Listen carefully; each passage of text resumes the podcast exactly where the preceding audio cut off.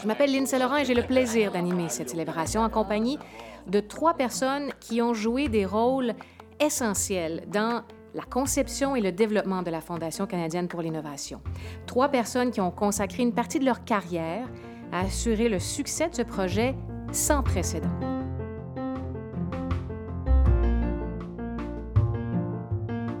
Un projet qui avait pour but de venir à la rescousse des chercheurs qui, durant de longues années,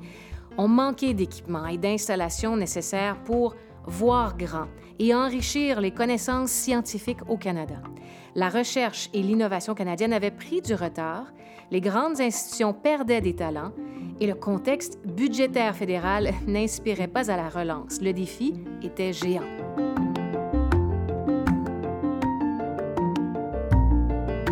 C'est l'aspect retombé pour le Canada euh, et l'impact que ça a dans la vie de Monsieur tout le monde, Madame tout le monde, euh, les connaissances qu'on a acquis, euh, les nouvelles technologies qu'on a pu développer, les nouveaux partenariats avec des compagnies, l'emploi des emplois extraordinaires pour nos, nos jeunes étudiants qui, à travers pouvoir travailler avec ces infrastructures-là de pointe, donc, je pense que c'est l'impact de ces investissements-là pendant euh, ces 20 ans-là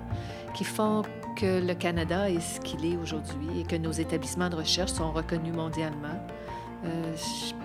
pour moi,